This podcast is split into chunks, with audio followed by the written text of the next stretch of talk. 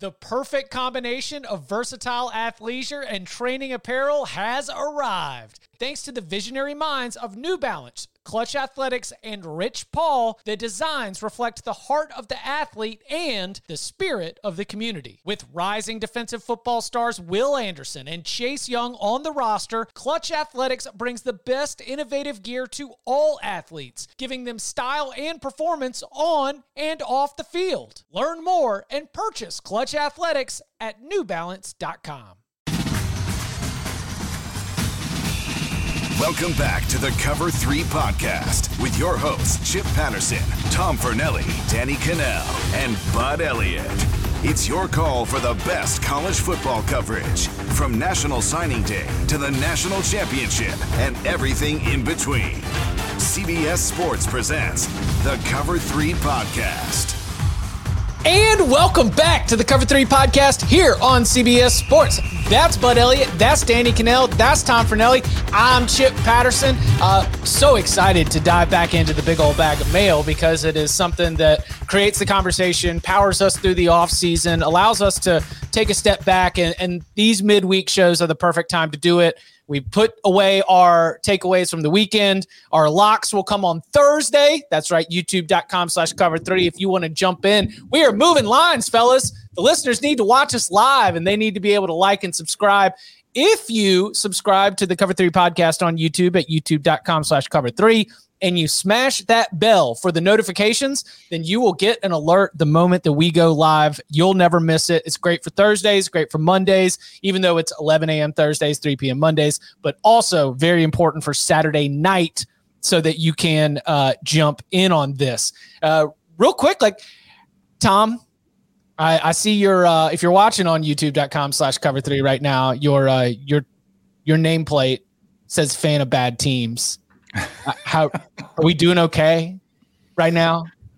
I mean, yeah, we're fine, but I am a, I am a fan of bad teams. That's really all it comes down to. Every team I love sucks. And that's just the story of my life. It's not the story of your entire life. But I, hey, name name one team I ever liked that was good. Go ahead, try. Bulls are back. Psh, never happened. uh, Bud, I'm so again like to to not trying to to dive in a little bit heavier here, but any final word for your uh, beloved Rays as you uh, head on into the off season? Yeah, I mean that that's the I just threw the ball over the fence. That's the dumbest call ever. Okay, you know, I mean, uh, a reminder. Uh, if you would like to jump in on a future mailbag episode, the way that you do it is you leave a five star review, and in that review, you put your question. We'll add it to the big old bag of mail, and uh, and we will be pulling a couple. I'll throw this next Wednesday. We'll be discussing some of our midseason All America teams. We do have some business uh, to take care of, but I will make it my goal to have at least one mailbag question every Wednesday show for the rest of the season. So at least one. This one's a full mailbag episode, but so keep populating that mailbag so that we can continue to hit your questions uh, along the way. We begin. Actually, can I ask the first mailbag question? Yeah. Did anybody realize there was a game last night before the game started? I did. I actually was talking about, uh, and my pregame take was if App State plays its game, Louisiana can't reach that level. However, going on the road in conference play against quality opponents is really tough. And if App State comes out flat, it's going to get got. And oh. got got. They got got. Yeah, yeah, yeah. I mean, App State started horribly. It started very, very poorly, found themselves in a hole, couldn't climb out of it. Louisiana cruised to a win. Big time missed opportunity. App State was calling it the reckoning tour they were saying they're going to take every Sun Belt team that beat them last year and get them back this year. And yeah, I was dialed into my beloved Mountaineers. That's a very disappointing performance that I'm sure the App State listeners who subscribe to the podcast are, are trying to nurse uh, here on this Wednesday morning as we record. See, I thought that game was tonight. And I was just sitting there all sad after the White Sox lost, crying. And I looked up and I was like, oh, wait, that's that's this is last night. Like that's tonight. That's in a couple hours. Oh crap. So my Twitter tip of the day doesn't count because I put absolutely no research into it. You just said better team, short number. I mean, I, I, I looked at Louisiana's defensive numbers. I was like, yeah, okay. But I didn't think of you're trusting Chase Brice as a favorite on the road. So, you know, it, okay, it was my fault. I, I wanted to bet App State there as well and just passed because it didn't come into range for me to hit it. But I had the over 54 at open and they missed an extra point. So I got I got a push. But a lot of people got a loss. Why so, do all kickers know. suck? That should be the first question of the mailbag. When did kickers get so bad in this sport? we are going to focus on kickers a little bit later, but we're going to start with the basic position. Let's start with the quarterback position. Uh, five star says it's the ah yikes the Alabama of college football podcasts. This is a dated review that came in before Alabama's uh, primetime loss to Texas A&M. Chip, Tom, Danny, and Bud always deliver from locks pods to mailbags to recaps. Always a fun listen. Question. Quarterback play in 2021 has clearly been below levels of the past few seasons. Curious outside of the 2019 2020 classes having more talent, which just glancing at the recruiting ranks is true, what do you think is the most important reason that we have seen a drop in play? A few reasons I will throw out there for the debate. Number one, transfer portal issues.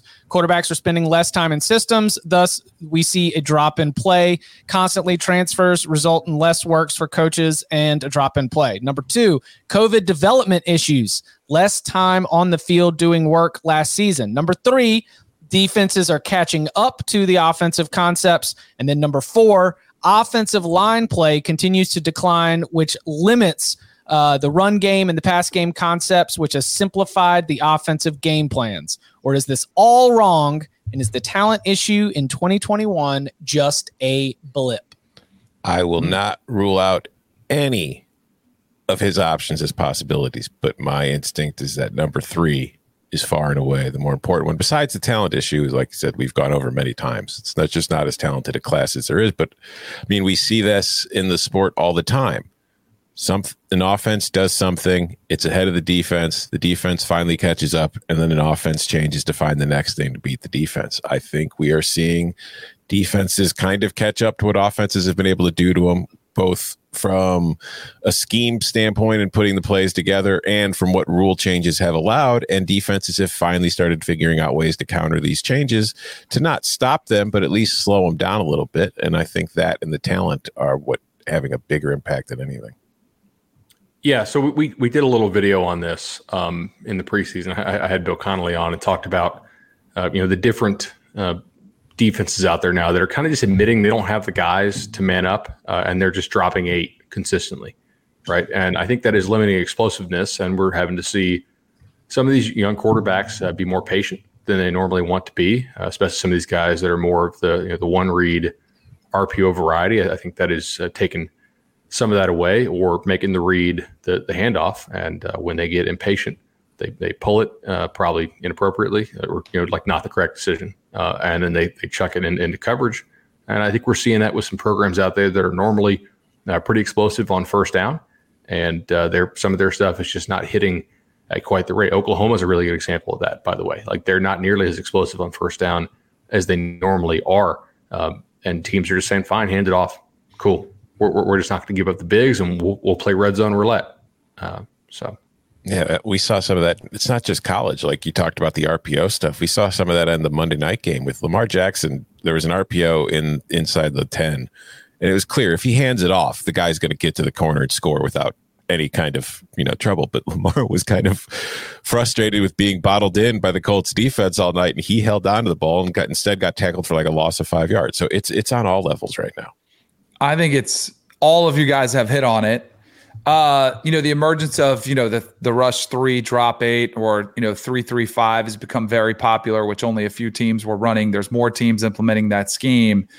And basically all of it's designed to try to counter what offenses are doing. You know, we hear that term chess chess match, like between in games, there's a chess match that goes on. I think there's also the longer slow playing chess game where you know you you make a move you walk away you come back to your computer and you in a month you make another move. Like that to me is what we're seeing unfold now between defenses catching up to the offenses. Because the defense you know they see a couple tough moves and they're like all right they kind of just they buy some time try not to you know just survive this onslaught of offensive football that we've seen. And now we're seeing some of the slow moving pieces, entire off seasons getting more film on tape, seeing one or two teams have some success, and then you pull some of those philosophies and you implement them in your scheme. So I think that's a big part of it. I also think the question had some outstanding points because we've seen offensive line play struggle. Uh, I do think missing for some teams, especially out west, when you look at the Pac 12, what a shell of a season they had with the Big Ten. You know, Ohio State only played six games. or some Big Ten teams that didn't play very many games and an entire spring. I absolutely think that hurts too. And then you look at the way teams were operating during COVID with the restrictions, where they were trying to teach like this on a Zoom, uh, you know, trying to go to the chalkboard. And there's there's a human interaction that's lost there in translation with trying to teach things via a screen and not on a walk in a walkthrough even because there's still value in actually seeing those pieces move around on a field. And then the greatest teacher of all of them is something you lost valuable thing and that's reps. You know getting either in you know three screen spring scrimmages game time all of those are incredibly valuable for young players who haven't played very much. And then i'll say this the last thing and this probably goes to the talent aspect of it mean, a lot of these guys were overhyped because that's what we do. You know, that's what that's what ESPN does, and that's what magazines do, and websites and everything. We want to sell the stars of the game. So when you hear a guy like DJ Uiagalelei or Spencer Rattler, Spencer Rattler's an interesting one because we saw a whole year of him playing really good, and then to see that regression is kind of like, okay, what happened there? But for DJ and for some of the other guys that maybe weren't as big of hits, it's it's we probably overhype them. Like there's we see it happen all the time. So we just need to slow down a little bit. And it doesn't mean that any of them can't be great again. I think that we are probably I think it's going to take multiple seasons and multiple recruiting cycles for us to hit another point where we feel like we are overwhelmed with quarterback talent at the college game. We're like, wow, like the look at these four or five awesome quarterbacks that are all thriving at the same time in different parts of the country in different conferences. And I think that some of it is a little bit of the pass the chalk uh, chess match, but uh, a lot of it might just be that the the game is shifting. Like you you go back in your head and you start to realize that most college football seasons don't have the kind of overwhelming uh, talent at the very, very top. And to me, if I can name five players or five or six quarterbacks that are without a doubt just way ahead of everyone else, that is a beefy class of top tier quarterbacks. For the most part, it's only like the one or two that we're debating because the Heisman, you know, has become a little bit of a, a quarterback award. What? Yeah, Tom has mentioned, you know, if you want to look at the Heisman Trophy this year, maybe the fact that there aren't a whole bunch of quarterbacks right there at the top as a reason to start to look at another position. But I don't think this is going to be something that gets changed immediately. I feel like this is going to take a couple years before we start to see what we saw in the last couple seasons in the college game. This is a massive opportunity for running backs. I mean, think about it by numbers alone. You know, if you think about a three drop eight or a three three five, for the simplest simplistic terms you only have three defensive linemen in there. If you're doing a three-three-five, then you have three backers who are probably fast. Then you've got five secondary type players. If just in the simplest sense of football, what should you do from a number standpoint? You should start running the football a whole lot more. Push those teams around. And what did we see in the the Red River uh, Red River rivalry? We saw Kennedy Brooks. Yeah, I know both quarterbacks went off, and Casey Thompson had five touchdowns, and Caleb Williams was the story of the game. Kennedy Brooks was the story of that game, rushing for over 200 yards. How about TreVeyon Henderson? What he's doing for Ohio State, especially since they kind of reevaluated after the Oregon loss. All of a sudden, TreVeyon Henderson's getting a lot more catches. And last point I'll make on the rush three, drop eight, what Bud was talking about, like, and this is the long chess game that's always a back and forth. I'll never forget, we were number one in the country, Thursday night football, playing against uh, Virginia, and we lost the game. I don't know if Bud, I'll give Bud a trivia game. Do you know how many times we threw the football in that game? 13. 45. 67 okay. pass attempts in that game. 67. This is in 1995. This isn't like recently. And I'll never forget Mark Richt after that game. And Al Groh was the defensive coordinator for Virginia. He was going to rush three and drop eight. And so we were thinking and dunking and throwing. We take some shots. I threw three picks in that game. Um, but after the game, Mark Richt was like, we should have ran the ball more. You know, we should have established the line of scrimmage, but we were so ingrained. We were so used to just moving the ball. We had like, we were running up tempo. We'd score in a minute and a half, and it was kind of a thing. We were in so much uh, success offensively. And that was the counter in the chess game, which we didn't see a whole lot of. And Mark Richt didn't either. And if we would have run more done, established, we would have given our defense a little bit more of a rest. We would have had a lot of success. We would have kind of controlled the tempo a little bit better. It would have probably changed the outcome of the game. I'll never forget Mark Richt saying, man, we, we should have ran the football more in that game. And I think that's what you're starting to see for that chess match. So now that teams are going to this 335 and drop, Russ 3 drop 8, you should see more running backs like a Kenneth Walker the third. You know, you're going to see some of these running backs start to come to the forefront, which is great. This shoulder's next- still sore. Your, whose shoulder? Danny. Mine, yeah. Is it 60, 63 times. I loved it. I was like, hey, let's keep chucking it. Let's keep throwing it all over the place. Wait, so was Florida State after you played for the Newark Bears? yeah. Because you said the Newark Bears was 91, right? No, 2001. Okay. Yeah. 2000. It was well after. I played five years in NFL, then went played minor league baseball, then went back. I was drafted out of high school in baseball, but I didn't go. Right. I played my first couple years at Florida State. First base? First and third, and I pitched a little bit at Florida State too. I tried to do it all. Um, all right, this next question comes from Fox. Two questions. First, if the Big Ten East and the SEC West did a showdown similar to the way they do in basketball, how would it play out? Current matchups based on projected power rankings after week five. Uh, I don't know if I would line them up these way. I did not prep for it. So Alabama versus Penn State, Arkansas versus Ohio State. Much respect to having Arkansas as the second best team in the SEC West. Ole Miss versus Michigan, Auburn versus Michigan State, LSU versus Maryland, Mississippi State versus Indiana, Texas A&M versus Rutgers. Yeah, that's definitely not looking at uh, last week's results. Thanks for putting on an amazing show week in and week out. Always entertaining and informative and perfect for listening on long rides to work really enjoyed the coaching staff picks earlier this year, but felt that the position of strength coach should be added. Many coaches have mentioned that the strength coach is one of the most important coaches to hire. I was curious if the four of you could add one more round to the draft with the position of strength coach in mind. Personally, I would take uh, Mickey Marotti at Ohio State, which pains me as a Michigan fan, with Coach Thunder as a close second. Thanks, Matt.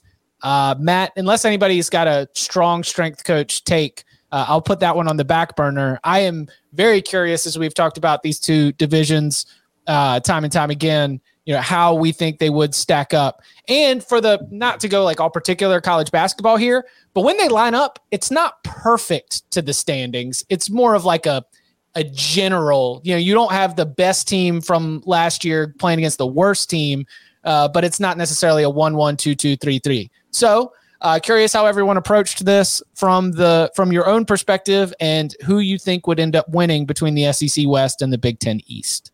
The SEC West would win overwhelmingly. Not overwhelmingly, but like if you look at the best teams in the Big Ten East, like it's Ohio State versus Alabama. Either one of those teams could win that game.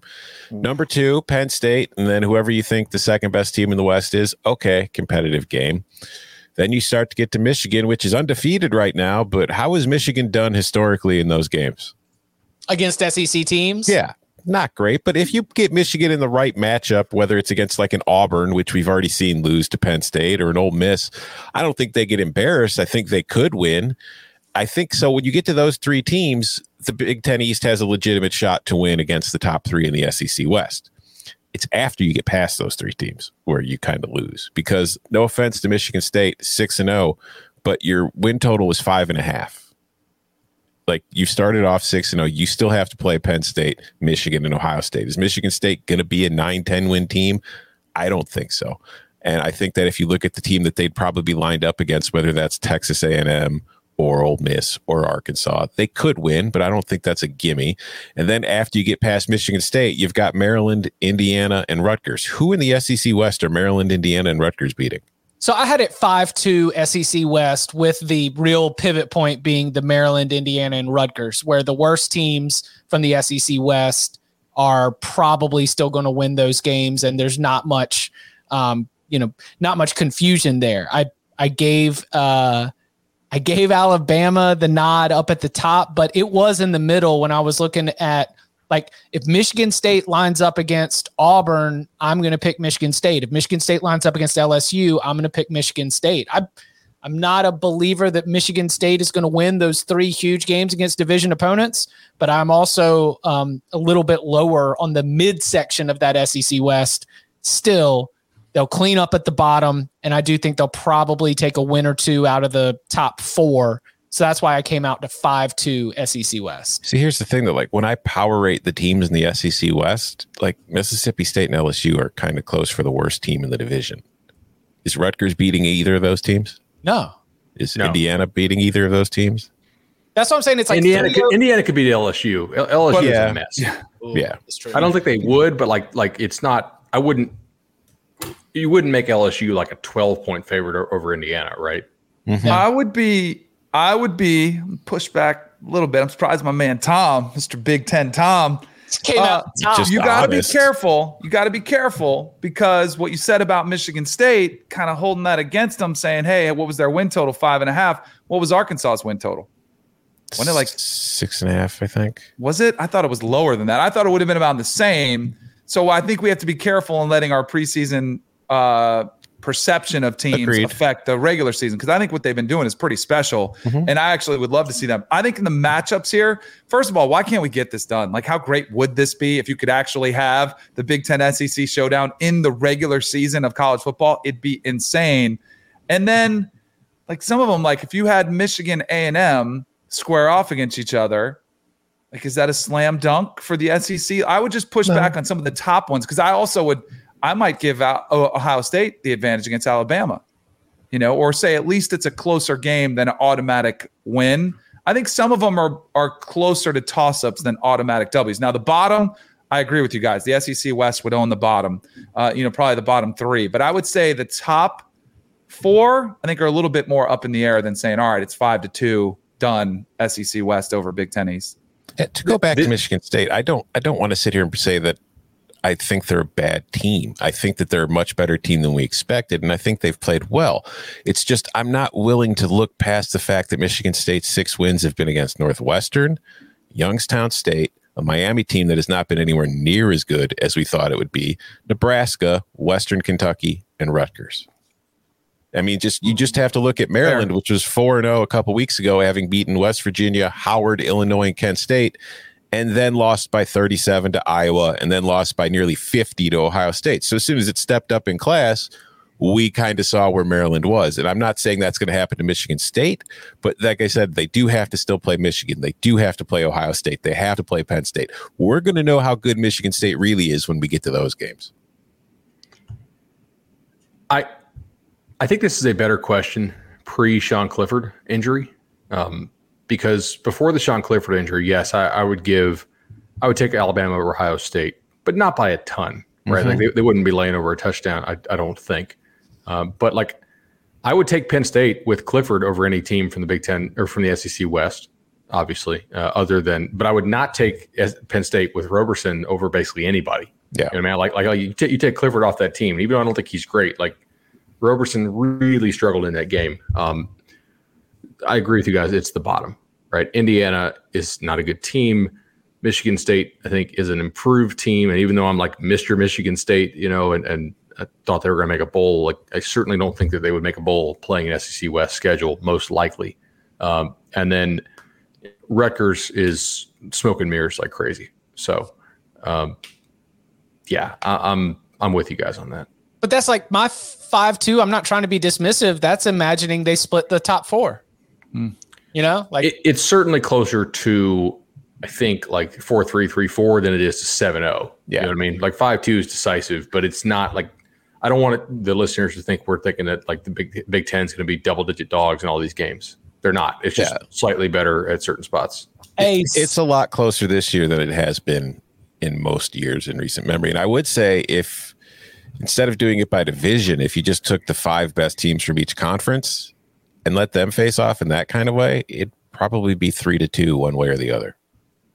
I don't want to steal anyone's thunder for the lock show, but since we mentioned both of these teams, there is a battle between Big Ten East teams in Bloomington on Saturday afternoon.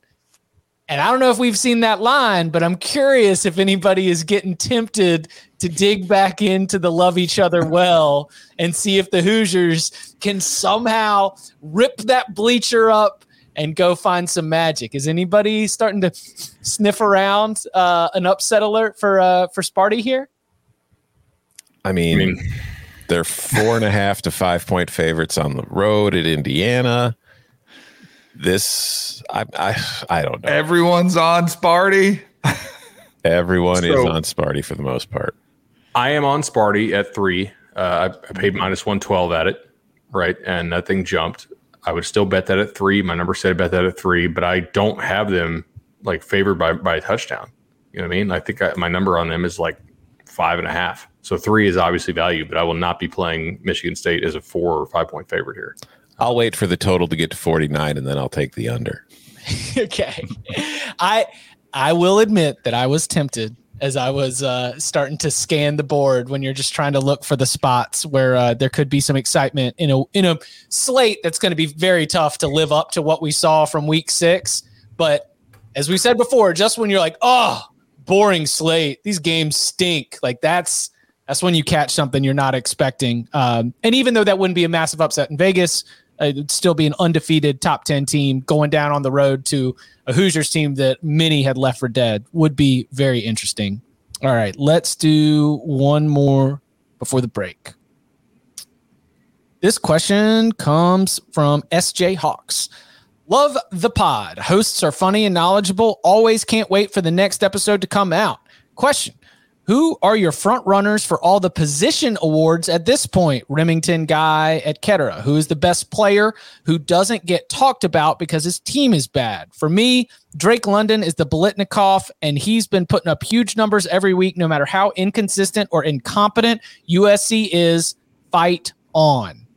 Okay, so the I know that keeping track of all of the individual awards is difficult even for members of the college football media and especially for college football fans as well. So I've got the the list of the awards here, but I wanted to at least position the conversation so that listeners could follow as a little bit more of the uh, a little bit more of the position style. So who would be your and we got midseason all American teams coming up next week at CBS Sports. So relevant here. Who who do you think starts uh, the conversation for the best quarterback in the country at the midseason point? The Davy O'Brien Award. If we're going to do it with the awards, yeah, the um, Davy O'Brien Award. It's definitely not the people we thought were going to be. Right? It's not really the favorites right now. Although C.J. Stroud would make a case for it. Um, I like to I like to acknowledge coaches who do more with less. I also like to acknowledge quarterbacks who have done more with less. Uh, this doesn't describe my guy who I would give to it right now uh, and man, if he would have just done a little bit more against Alabama, but Matt Corral still would be my guy. Now his stats aren't as gaudy right now as some, but I mean, if like I always think the best question you ask if somebody is like, all right, game on the line, you need a game-winning touchdown, and unfortunately for Matt Corral, he's been in this position quite a bit where he does need a drive, including against Arkansas when somehow they got somebody with wide open with nobody within 20 yards of them I think Matt Corral might be my guy for the Davy O'Brien early. But I like it for for runners up watch list. Like guys doing more with less. Kenny Pickett's having an unbelievable year for Pitt and what they're doing in the ACC. He's got 19 touchdowns, one interception, and he's you know he's been there forever. Six year guy, phenomenal. And then if you want the stat patter, Tanner Mordecai, you know who's just opened up this offense and they're throwing it all over everybody. I think he was 20, 24 touchdowns now. I think is where he stands or 26. I think I forget what it is. The tops in the country, uh, regardless. Uh, 26 and seven interceptions. That's pretty spectacular when you think about what he's doing uh, for SMU. Still undefeated too.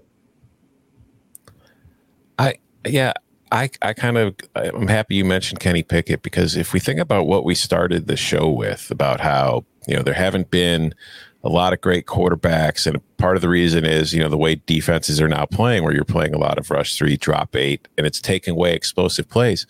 Hasn't taken away the explosive plays from Kenny Pickett because, like, it's not like Kenny Pickett's completing 72% of his passes dinking and dunking. He is averaging nearly 10 yards 10 air yards per attempt. He's at 9.74 on the season. And for listeners don't know, an air yard is basically any yard past the line of scrimmage. So if he's at the 20, if the ball, the line of scrimmage is the 20 and the pass travels to the 27 yard line, it's seven air yards.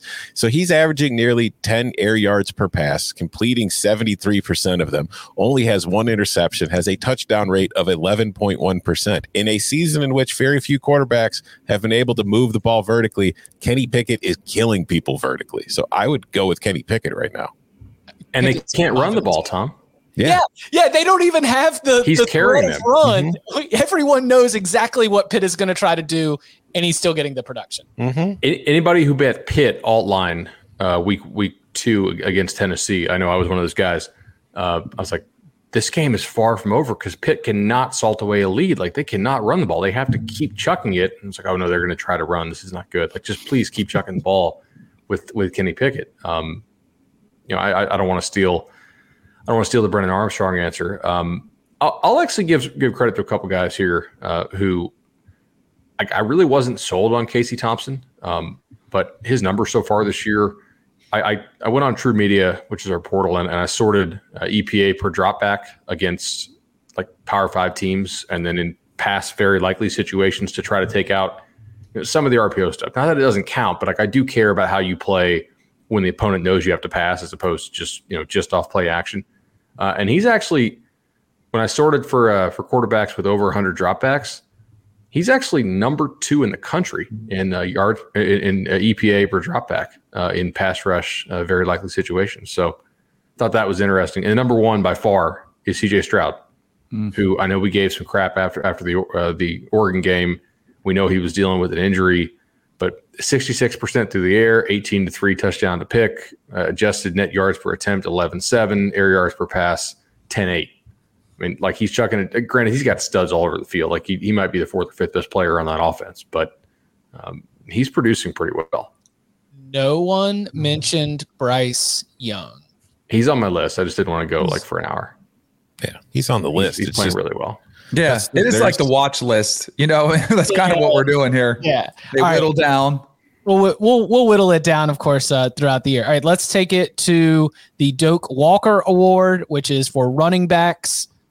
I think there's two, and we can have the debate about two. But if you've got a third name, I'd be fascinated to hear the argument for why that third name belongs on the same tier as my top two. Well, who's your top two? Bijan Robinson and Kenneth Walker III. Go with me. What about TreVeyon Henderson? Yeah. If we're doing it right now, I would still lean with those two. Why why can't he count right now though? He can count, but he's got nine touchdowns, Chip. he's only carried the ball 70 times and he's got nine touchdowns. He's, he's averaging he's averaging 8.7 yards per carry. This is an awesome year at the running back. Yeah, no, it's it's like whoever wins the Doak Walker Award, unless a lot of things change and somebody just absolutely blows up over the final half of the season, there's really not going to be a wrong vote. There's need, a lot of guys who can who deserve a vote. Whoever wins it should get two awards. I say that about the Masters sometimes. I stole it from Kyle Porter, but he's like, they should give two jackets this year. Like some years winning the Masters, somebody just backs into it because of what happens elsewhere. But when you go out and beat everybody else, it's like, geez, it's like a jacket and a half. This is a two jacket year. I feel like if you win the Doak Walker Award, uh, then you are you might need two tro- two trophies there. Okay, I'll listen to trivia. The Heisman might be the second one they get this year. In fact, I know Christopher Rodriguez Love leads the SEC in rushing, yes. most physical conference out there, but mm-hmm. I would not mm-hmm. put him in there yet. If he does it against Georgia, all of a sudden we would be talking about him next week, uh, possibly doing uh, being in this category of names. But I'm with you guys. I think it's two. Uh, I think it's two, but I, I hear what Tom's saying too. But I think over time, with TreVeyon Henderson gets more carries because he started a little bit slow when they weren't featuring him as much. Now that he's starting to become the feature back, he's going to catch up statistically as well. Zach Evans too. He wasn't getting a ton of carries early. He's still really not, but he's a guy that I mean, he's looking at his numbers right now. He's averaging 7.92 yards per carry, only 74 carries though. All right. The uh the Biletnikoff Award, the for best wide receiver, uh, the listener in the question suggested Drake London. I'm having trouble finding uh, wide receivers that I feel overwhelmingly confident in based on the performance. And that's different than based on your skill set, based on your NFL projections, based on how impressed I am with you on, you know, like a play or what I think you could do in my little video game brain. But at the same time, if you're just going to go for the like what you have accomplished in terms of production and in terms of what you mean to an offense and a team on the field, London's a really good argument. Yeah, no, London's got a really good argument. Uh, Jordan Addison, the From guy Kenny. Pickett's going to most of the time, has a pretty good argument. I think. I mean, there's like the this is a weird situation because the guys typically at the top of this list that you would consider aren't like the NFL draft guys. Like if you look at like an NFL draft prospect sheet and a Biletnikoff sheet, there's really not too much crossover this year. I, I think there's is like there's I don't know five or six guys that really stand out. London is certainly on that list. Um, Jameson Williams actually has been really good for Alabama and has been tough too. You know, like, like I, I know he kind of had a rep of being a little bit soft, but uh, that's not true at Alabama. Like he's he's playing hard, he's playing physical. Um, you know, Kayshon obviously got hurt in the last game for LSU, but but he's been a total stud, and everybody knows the ball's going to him for Max Johnson, and he's still you know making a ton of plays. Drake London is is killing it. Uh, Marvin Mims, who torched Texas, has really been killing it this year. Uh, and like that was a, an Oklahoma receiving corps that I thought would be better this year, uh, and yet he's still kind of standing out ab- above the fray. Ohio State's got like a million dudes who have been really good, but Jaxon Smith-Njigba has been really, you know, really nice for them. And then how about Dontayvion Wicks? Yep. Actually, uh, leads the country in uh, offensive target EPA. So like on plays where they've targeted him, leads the nation uh, in in uh, in offensive target EPA against FBS teams. So like he killed Miami. He did a really nice job, I believe, against uh, Virginia, and has been great all year. So that Averaging, offense is fun, man. They don't give a damn. They, they're just chucking it deep. he's averaging 22 yards a catch. Yeah, Jeez. And it's like he's like he's like you said he's like the literal big play receiver in that it's big plays as far as yardage, and they're also big plays at the most clutch times. it's amazing. Two guys we didn't mention, I would give some love to Josh Downs at UNC. And the mm-hmm. season expectations, I think, have hurt Sam Howell and Josh Downs as far as perception of the program. And then a player who's on a team that's not very good right now, but I think he means a lot to that team is David Bell at Purdue. He's played with two quarterbacks and they've both they've been swapping out, and neither one are great. So I think it's impacted his performance too. And yet he's still been a pretty dominant force for the Boilermakers too. yeah, that's what I was meaning earlier. It's like David Bell. You look at NFL, okay. Look at his numbers this year as far as like winning a Biletnikoff. Nah, probably not. Um, what about the before we get to John Mackey, let's take it to the big uglies up front. What about Rimington Trophy is for center, and then remember the uh, the Outland Trophy does that like it's interior lineman, so it could be a defensive tackle, but it also could be an offensive lineman. Um, I I think that for the purposes of our conversation here in a mailbag episode heading into week seven, let's. I, I, I just want to hear who's been standing out as the the strong offensive lineman so far in college football. I think this is going to be the eas- easiest one of all of them. Linderbaum? Yeah. Yeah. You talk to anybody who studies, you know, some of these guys that are offensive line, like Cole Cubelic with SEC Network. Uh, just the minute these guys start to watch some tape prepping for a game, everyone's raving about Linderbaum is probably going to be a top 10, top 15 pick in the NFL draft, dominating up front. I think it's like the easiest one of all these, maybe. Yeah. I mean, Right? Like, I don't know if there's that much to debate. no, as far as center goes, I, I, th- there's a lot of good centers in the in the country this year, but he is just kind of a level above everybody else right now. Um, at the tackle position, I Evan Neal is gonna because he's just such a freak and because he's put together some awesome tape this year. I think he's gonna get a lot of attention. But mentioned him going into the season. Ike Ekwonu at NC State has been really, really solid. I mean, the big thing that NC State does well right now is run that daggum football, and they've done a good job with Grant Gibson and Ekwonu leaving, leading the way with that. So I would mention their names uh, at the tackle position as well. you know this this might get me some heat but like evan neal is more of a name to me than a production at this point i feel like evan neal this season there's been a lot of hype on his talent and going in like he was on the All American teams, but as I've talked about, like in the Florida game and that Texas A&M game, that entire Alabama offensive line got its butt kicked, and I don't think Evan Neal played particularly great in either game. I don't think he was awful, but if we're talking about like best tackles in the country, I don't know if I would have him there right now. I I don't know, Tom. I, I might push back on it a, a little bit. Um, I, I, thought the Florida game he did have some struggles, but I, I thought against A and M that was more on coaching overall. Like A and M found a way to really confuse their blocking schemes. I don't know, you know, maybe that's Bryce Young being a young quarterback as well. Like to me, it was more on the other side of the line that they were really really struggling with with some of those overload looks. I I don't know. I'm, I'm still pretty high on Evan Neal. I just well, I'm high on his potential. I just don't think he's playing as well as everybody just kind of assumes he is. That's fair. Uh, defensive line. Anyone got a challenger to Jordan Davis? I was no. going to say Linderbaum his own team. Devonte Wyatt. yeah, I mean, no, Devonte Wyatt sure. has been really good on his own team. Yeah. Um, it's can we just nominate Georgia for every defensive award and just be like oh, the whoa, Georgia whoa, whoa. defense? Oh, you could say the same thing about Iowa potentially for Iowa defense? secondary. Oh, yeah. I thought you meant my bad. Yeah, yeah. No, Defensive line, Georgia. Yes. Secondary, I would say uh, Iowa. You might have to give some love to in the same same way. Um, for uh, oh, sorry, the the Mackey Award for tight end. Wydermyer, Isaiah Likely from Coastal. I mean, Mike Mayer for what he's done for Notre Dame. Michael Greg Dulcich at UCLA. Like, oh, yeah, yeah. How many forget. how many UCLA receivers can we even name? Right, like Dulcich is the guy they throw the ball to. Yeah, no, that's a good He'd call. be my pick, I think. That's like a memory hole for me too, because honestly, this is just stupid football brain. But I think of UCLA's uniforms, I don't think that team's capable of having a good tight end. but they really do. So it just kind of escapes my brain. It's like, oh yeah. Jelani Woods also from a pass catching standpoint has been really good. I don't know how he is as a blocker, but like like again, this is UVA's offense, so they just chuck it every play. But um, okay, what about at the linebacker position, which is the Butkus Award?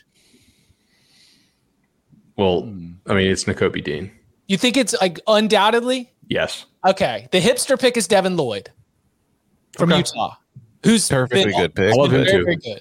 But Nakobe Dean's probably the pick there. Uh, all right. What about the defensive backs? Uh, the Thorpe Award. the entire Iowa secondary. um, uh, I mean, Jermaine Waller's having a good season for Virginia Tech as far as picking off passes. Uh, I would go with Riley Moss, though. I mean, he's banged up, so I don't know how that's going to affect the rest of his season. But just as far as making plays, he's been there. Hankins at Iowa is not just. I think Riley Moss has more interceptions, but I think Mike Hankins might be the better player, or at least having a better season because I feel like Mike Hankins has not only broken up and picked off passes, but I feel like in the run game he's been awesome in support and he's been just a really solid tackler. So I, I think Moss will probably get more votes, but I think Hankins might deserve them more. I'm going to go Jermaine Waller as uh, from Vatech. Uh, just like teams don't throw at him that much, but adjusted yards per attempt 1.9. Mm-hmm. So basically, every time they throw at Jermaine Waller, it doesn't end well, very well for them. The only um, time it's caught is when Jermaine Waller's catching it. yeah, exactly. Um, I, like he just he's been a, been an absolute stud for that defense all year. Kyle go about Hankins just for the fact that our boy Gus kept calling him Matt Hawkins during the game like twice. So let's we're gonna give him some love on here just for that simple fact alone, so we get his name right. Um, I think that defensive backs are loaded. Kyle Hamilton at Notre Dame, Sauce Gardner at Cincinnati, Jaquan Brisker at Penn State. Uh, just dudes everywhere. Hankins and Moss uh, from Iowa both made my uh, both made my short list as well. Uh, what about give the kicker some love? The Lou Groza Award. Man, do we have to? I'm a voter. I don't know if I'm allowed to tip my hand. Give me Gabe Brkic or Nick Sciba. What about? I mean, West Virginia's kicker is literally named Casey Legg. Just got to. And he hasn't missed one this year. I mean, come on. His name is Leg the Leg. That's his right. nickname. What What about uh, Ray Guy for punter? Oh, that's that's that's Blake Hayes, Illinois. Listen, like, every single freaking punter in the Big Ten deserves the Ray Guy award. It's, they've just been bombing them all season long. It's it's the Big Ten strong suit. It is a stereotype, but this year it's real. We had the which game on Saturday had the 85 yard punt? That was Texas Oklahoma. Oh, That's is, is Brkic the punter too? no. No. Oh, I, I'm, it's taking a while to load because my computer's really crappy. But I was going to look up inside the 10 percent or rate this year because I know that like I know Blake Hayes has done phenomenal. I know that Tory Taylor. We saw him. Tory Taylor might have won that damn game against Penn State on his own Saturday. I think actually you might give the award to both specialists for Iowa. Um, Shudak is leading the nation in field goals of, of more than 40 yards um, with, with four and has hit four of his five from that distance. Iowa doesn't really score any points with its offense. So, like, he's extremely important. Every kick is a pressure kick because they don't blow anybody out. Um, and he's been he's been really good there. I, I do want to give him. And then Seth Small from Texas A&M as well has done well. I had to Google that while you guys were talking. I really like. I don't pay attention to kickers at all. Not, not, not What? What? By the way, for Oklahoma, Brkic does not do the punting duties. That is handled by Michael Turk. Turk Is there Brkic. like there are there are like those Twitter accounts of the guys out there. They're like line niche guys that are always tweeting about line play. Do we have like a kicker version of that? Like, is there somebody on Twitter who's There's a crushing couple. crushing kicker film? there are a couple. Now, I don't know if they're crushing film from an analyst perspective, but like, there's a guy, Brandon Kornblue, who I think kicked at Michigan, and he's like a, a kicking guru. Like you got some gurus who are trying to develop little businesses because they'll coach up a lot of kickers. But I haven't seen ones like from an analyst perspective, other than Jay Feely, who does a great job with us at CBS as a uh, NFL broadcaster. But yeah, I don't know from like a a, a film guru. All right, here I've, it finally I- loaded. Of punters who have punted at least ten times, highest inside the ten percent rate. Illinois' Blake Hayes is first at 34.4%. Second is Minnesota's Mark Crawford at 30.4%. Third is Rutgers' Adam Korsak at 29.6%. and then you've got Arizona State punter Eddie Czaplicki, Texas's Cameron Dicker, and then you're back in the Big Ten for Michigan's Brad Robbins, and then you go down a few more, and there's Maryland's Anthony Pecorella, there's Iowa's. So in the top 15 guys as far as inside the 10 there are one two three four five six seven big 10 punters I do want to note that, like, to give Georgia's defense a little bit more love, uh, and producer Jordan just mentioned this, but Jalen Carter, kid out of Apopka, Florida, uh, who was, I believe, a freshman last year, is really coming on for their defensive line and is probably a first round pick as well. And last couple games just dominated. So I, I do want to give him some credit too. Like they, that's what the problem is. Like, who do you double on that don't defense? Well, you hmm. just cross your fingers and hope for the best like you hope you call the right play in the right direction and can get past them in time that's really all you can do I think one, the answer is Davis because like you want to start inside out. You know what I mean? If like the, Mhm. if, the- if your center's literally getting pushed over, that's a problem on every play. but like that means you got you got Wyatt and uh and Carter soloed along with Nolan Smith. So that's you know um, It's a lot. also like Carter's also a really good pass rusher from the interior, which which gives them some some real stuff. Can we give an award to uh, um, the coach who, or coaches who have made the uh, highest percentage of correct fourth down decisions? Sure the bud elliott award Yeah, uh, and these four teams are all exceeding their preseason win projections, I believe. So, according to Jared Lee of Twitter, guy that runs the uh, the model, Tennessee, Ole Miss, Boston College, and Baylor are the. Look at Baylor. Look at that turnaround. We we gave we gave Dave Baylor a got ton of smart. hell last year. Yeah, but he was terrible last year. Yeah. This year, those are the four coaches who are one hundred percent playing it, and all four are exceeding their win probabilities. Now, the three at the bottom are also exceeding their win probabilities. NC State, Dave Doeren, uh, not really, not really killing it so far this year. That's the least surprising like correlation. of- yeah. Ferentz, who's clearly factoring in his offense, Least surprising. which I think you should do. Uh, um, now, the team that has messed it up the most, not the highest percentage, but the number of opportunities that they have made the incorrect decision, is going to make Tom sad. I know who it is because yeah, Illinois had 18, uh, 18 times, and they've only made the by the book decision three times. but okay, but blake's pinning him in the 10 when he, He made is, him do he's it punting like crazy. yeah let's, can, I have a, can I ask a quick question? yeah. Yeah, By the book, is there one book, one algorithm, or are there multiple philosophies on this? Because I've seen, I actually follow the guy you were talking about on Twitter because I think it's interesting. But is are there mul- multiple philosophies, or was it pretty standard? I think there are multiple philosophies on it, right? Um, I know that these schools get custom reports Yep. with like Tailored. input, and they, yeah, exactly right. Um, and obviously, these are not going to be perfectly tailored. But I will say, like Jared's model does incorporate the spread and total of the game, so it factors in like, are you a big underdog? Uh, What kind of game is this? Right? Like, is it a high scoring game, a low scoring game? Because that kind of stuff changes the the the actual value of the go for it or not. Um, it's not just like a blind, hey, regardless of the quality of the team's model.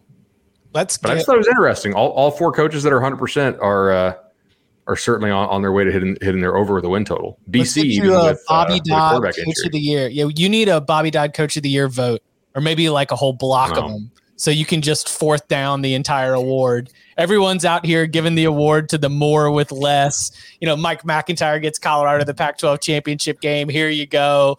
Uh, you know, let's let's let Bud be like, ah, alas, but Mike McIntyre did not make the right decision. Sixty-two percent of the time, not a Coach of the Year. like there's so much more to coaching. You know what I mean? Like managing personalities, teaching, hiring people, knowing how to run a program. Uh, but this is something we can all see on game days. You know what I mean? It's hard for me to evaluate like h- how good of a person are you inside your program without talking to people. But like this is something we can actually look at every Saturday, and it, you know it does impact the game. Maybe not each individual game, but it certainly impacts it over the course of the season.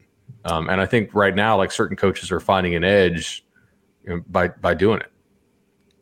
Coming up on the other side are uh, Oregon fans crazy for being a little frustrated with Mario Cristobal, and what would happen if James Franklin left Penn State, and where would he potentially go? We'll get into that next. Robert Half research indicates 9 out of 10 hiring managers are having difficulty hiring. If you have open roles, chances are you're feeling this too.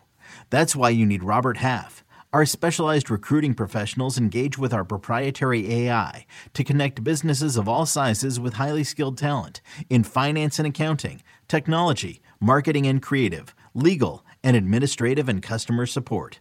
At Robert Half, we know talent. Visit RobertHalf.com today. This episode is brought to you by Progressive Insurance. Whether you love true crime or comedy, celebrity interviews or news, you call the shots on what's in your podcast queue. And guess what? Now you can call them on your auto insurance too with the Name Your Price tool from Progressive. It works just the way it sounds. You tell Progressive how much you want to pay for car insurance, and they'll show you coverage options that fit your budget. Get your quote today at progressive.com to join the over 28 million drivers who trust Progressive. Progressive Casualty Insurance Company and Affiliates. Price and coverage match limited by state law. All right, this question's from Brett. Oregon fan here. There are some small rumblings with Cristobal and his coaching decisions and whether he is the guy. Obviously, we love his recruiting, but fans want the Ducks to capitalize on the talent we have. I'm on Cristobal's side. Basically, I've got the Bo Pelini situation running through my mind. Be grateful for what you have. I'll take top seven recruiting classes all day and try to figure out the coaching issues later. Oregon fans are crazy for wanting to kick the tires on other coaches, right? I I understand the frustration with Cristobal's decision making sometimes during the game because we've been talking about it on this podcast for years. But I would rather have him there acquiring the talent and then hoping that you figure things out on game day a little better as you get more experience in the position. But I would I would rather have all that talent and a questionable decision every once in a while than a guy who's always right in a bad football team. I think you're crazy to go. Like, if there are Oregon fans thinking, hey, we could do better, good luck trying to find it. Like, it wasn't that long ago. Everyone was panicked, like, hey, we can't let them go to USC. Like, it shows you the, the fickle nature of college football. But I do think what is fascinating and probably contributing to some of this frustration is what Justin Herbert's doing in the NFL. Like the fact that he and and we were all like, where did this come from? Why didn't we see this at Oregon? I think is a valid question because I do think I, I the offense, He's got some Kirby to him. yes, I would say that. And it was not it shouldn't be surprising. Offensive line guy, like you know, wants to run the football, wants to be physical. But I also just think from a schematic scam, uh, standpoint of really simplifying things. I think there's also a little bit of Clemson in there too, of a little bit more basic you know, I don't know if they like you want to maximize your potential. And I think Justin Herbert's probably the greatest example of not maximizing that potential. But I, I would say, I wonder how much that's contributing to some of the consternation of Oregon fans. But I mean, to say, I'm saying self time to self reflect. Let's do some self scouting. Let's see how we can get up to times to take advantage in this big chess match that we talked about on here. Let's see how we can make better moves. Not do we get a new player at the game? Like that, that to me is ridiculous for Oregon to even consider that. Yeah, I, I, totally agree. Like you, you guys can have kind of micro frustrations with your coach, but still need to see the big picture. That he's done an excellent job there at Oregon. Um, he has taken advantage of USC kind of spinning its wheels with, with the continued hire of Clay Helton, and has really cemented them as a brand that can go head to head with folks for the top recruits west of the Rockies, and occasionally recruit nationally as well. I certainly under, understand the frustration that you didn't have the OC right. I think mm-hmm. when you had Herbert there, and now you've got a guy who I think we all respect quite a bit as an OC. I mean, he was in the hospital, so he missed the Stanford game. Other than that, the offense has looked pretty good. Despite like, who's your favorite receiver on Oregon? You know what I mean? They don't really have dudes that, that scare you right now. I don't really believe in Anthony Brown all that much, and for the most part, you know, Joe was making it work there. I thought that was a, an inspired hire. Um, you know, I think Mario is a tough guy to work for. I think he demands a lot of mm-hmm. his coaches based, based on what I've heard. And so I'll be interested to see kind of the, the long term there with his assistants. Um, but man, like guys, I mean, the chance you upgrade versus the chance you downgrade, if you were to, get, yeah. which they're not going to do, obviously, like because the administration is not full of idiots. Um, do you think any of this is sort of like pre sour grapes with Mario's name being mentioned for LSU and USC a whole lot? Like they're mm. kind of like getting ahead of the narrative. And I think it's mostly fans are. I think mostly fans are just pissed they lost to Stanford. Sure. And I also think like the one thing that any Oregon fan that is frustrated with Mario, I'd, I'd, ask you to consider is a think about all the injuries that that team is dealing with right now, mm. and the fact that he's been able to recruit so well is why you've been able to withstand those injuries to still be in a position to win the North and win the Pac-12. Because a few years ago, you have that many guys hurt, your season was done. You guys were finishing seven and five. And also for some of those decisions at the end of that Stanford game, Bud, as you just mentioned, he didn't have his offensive coordinator with him. If Joe Moorhead's there, maybe some of those decisions would have been different. Question for Tom, a resident Big Ten guy. Mm-hmm. Um, if it's one loss Pac-12 champ Oregon, one loss Pac uh, Big Ten champ Ohio State, and I know this is always like, is this the scenario? Like we have to go Oregon right there, or what are we doing? But there's a part of me that knows how this works, the brands and the perception of the Pac-12 versus the Big 10 that that kind of scares me for college football that if those are the two teams that are there picked, you know, against each other for that fourth spot, I I Uh, also seating is going to matter a lot as we've talked a lot about. Like that's the part that maybe if it gets there. Now I don't I'm losing a little faith in Oregon getting there, but are you do you think it's a lock that it's Oregon because they won in Columbus? Are you are you worried at all about oh, where and especially rankings where they are now. Like it's getting worse. Like Oregon dropped a spot, didn't even play last weekend, and they're moving further from a team that they beat. I th- I think that if Oregon wins the Pac-12 and has one loss, and Ohio State wins the Big Ten and has one loss, I think Oregon would be the more deserving team because of that win. I think they'd give it to Ohio State because at that point Ohio State will have that loss will have been four months earlier, and Ohio State will have just knocked off like a Michigan team that's probably in the top ten, a Penn State Iowa. team that's probably in the top ten, and then an Iowa team that's probably in the top ten, and they're going to say, well, those three wins kind of cancel that Oregon loss. Whereas after Oregon beat Ohio State, they haven't really beaten anybody of note. Can, can I just? I want to interject here. Under what scenario are either of these teams being left out? I don't shouldn't think, be. No, if they're I, both one loss. Like I mean, we have to well, make a I lot mean, of if, assumptions. Georgia runs the table. Alabama's a second loss. Oklahoma oh, runs the no, table. I, here's here's the scenario where I think it would be possible. Oklahoma is an undefeated Big 12 champion. Mm-hmm. Alabama beats an undefeated Georgia on a last second field goal in the SEC championship. So you've got undefeated Oklahoma, yeah. one loss Georgia, one loss Alabama, and then Ohio State and Oregon both all with one loss. Again, this is a this is very much threading an unlikely needle, but I think that is a scenario where that George Kliavkoff. You're going to put in a non-champion a over a one loss. Like to yeah, Texas. no. If it's Alabama and Georgia, don't put yeah. it past them. I mean, oh yeah, I'm like, with Tom on that one. We've, we've seen this story before. Champions left out before. Yeah, but I do think the seating Have is going to matter. left out over a one-loss non-champ? No, but I I'm telling you, if if if there's a scenario in which that final spot is between a one loss Ohio State and a one loss Oregon, whatever scenario it is, say they say, you know what, damn it, we feel so bad for leaving out UCF all those years. We're going to put Cincinnati in. Oh and my then gosh. it's between Ohio State and Oregon. They'd pick Ohio State over Oregon. I will say I just summed up all my numbers here or producted them, and I give Oregon a 2.1 chance of finishing with one loss through the Pac-12 cha- championship game. So probably not going to happen, mm-hmm. but um, yeah, I that know. would be fascinating. Yeah, you're in the real world, but we're over here trying to melt brains right here. We're Right. trying to say that think Cincinnati they is put Georgia undefeated. in. Yeah, yeah, yeah. I think they have to, especially if you're number one all season. Does it depend on how well the rest of Georgia's opponents look throughout the rest of the year? Like, do they need Florida to remain strong? Do they need Clemson not to pick up another loss? SEC doesn't need anything. They don't No, need help. they They, don't need care. Georgia. They're the SEC non-champ over a one-loss Big 12 or other Power Five champ? Uh, the way we talk about Georgia all season long matters. Like, oh, this is the best defense we've ever seen. How great they are, how dominant they are. It doesn't matter. We've seen this story before in the SEC. Like, it's we talked about giving individual awards to the whole damn Georgia defense. yep. Yeah.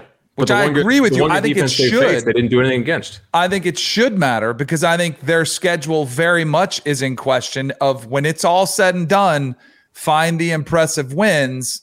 But then when you hear them talk, where they're going to say, well, we had a road top 15 win against Auburn and we had a top three win against Clemson. And that, like, that's going to be the narrative as opposed to, well, when you really look deeper, is it, was it that impressive as some other teams that we're going to compare resumes to? So I think they need the East to be better and have some of these teams like Florida to continue to, to if they beat them to to go ahead and like beat Florida State handsomely to beat some of their other opponents on their schedule because we've looked with Florida. I keep looking at and saying I don't know who this team is because all I see is good losses, but that's the only conference you really get a lot of credit for good losses.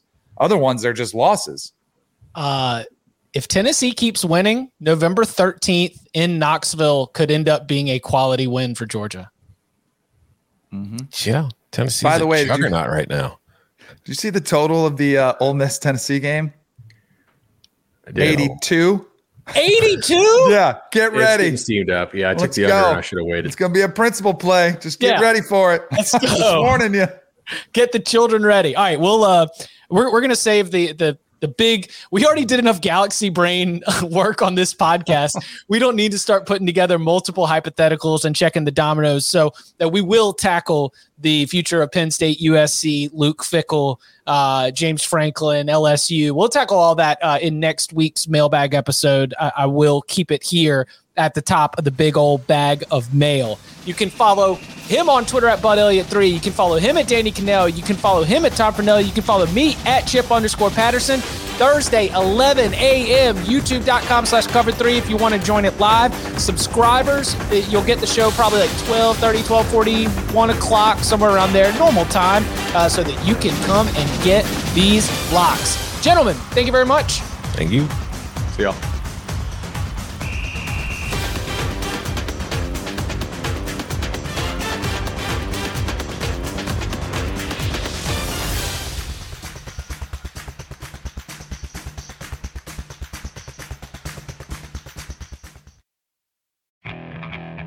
Okay, picture this. It's Friday afternoon when a thought hits you. I can waste another weekend doing the same old whatever, or I can conquer it. I can hop into my all new Hyundai Santa Fe and hit the road. Any road. The steeper, the better. Because my all new Santa Fe is available with HTRAC, all wheel drive, so I can hit the trail without a worry in the world. Heck, with three rows and best in class rear cargo space, I can pack the whole family in with all our gear. We've got available dual wireless charging for our phones, so we'll never lose touch with civilization, and we won't lose touch with the primordial power of Mother Earth. So, which is it? Waste the weekend or do something a little more epic? And conquer it in the all new Hyundai Santa Fe. Visit HyundaiUSA.com or call 562-314-4603 for more details. Hyundai, there's joy in every journey.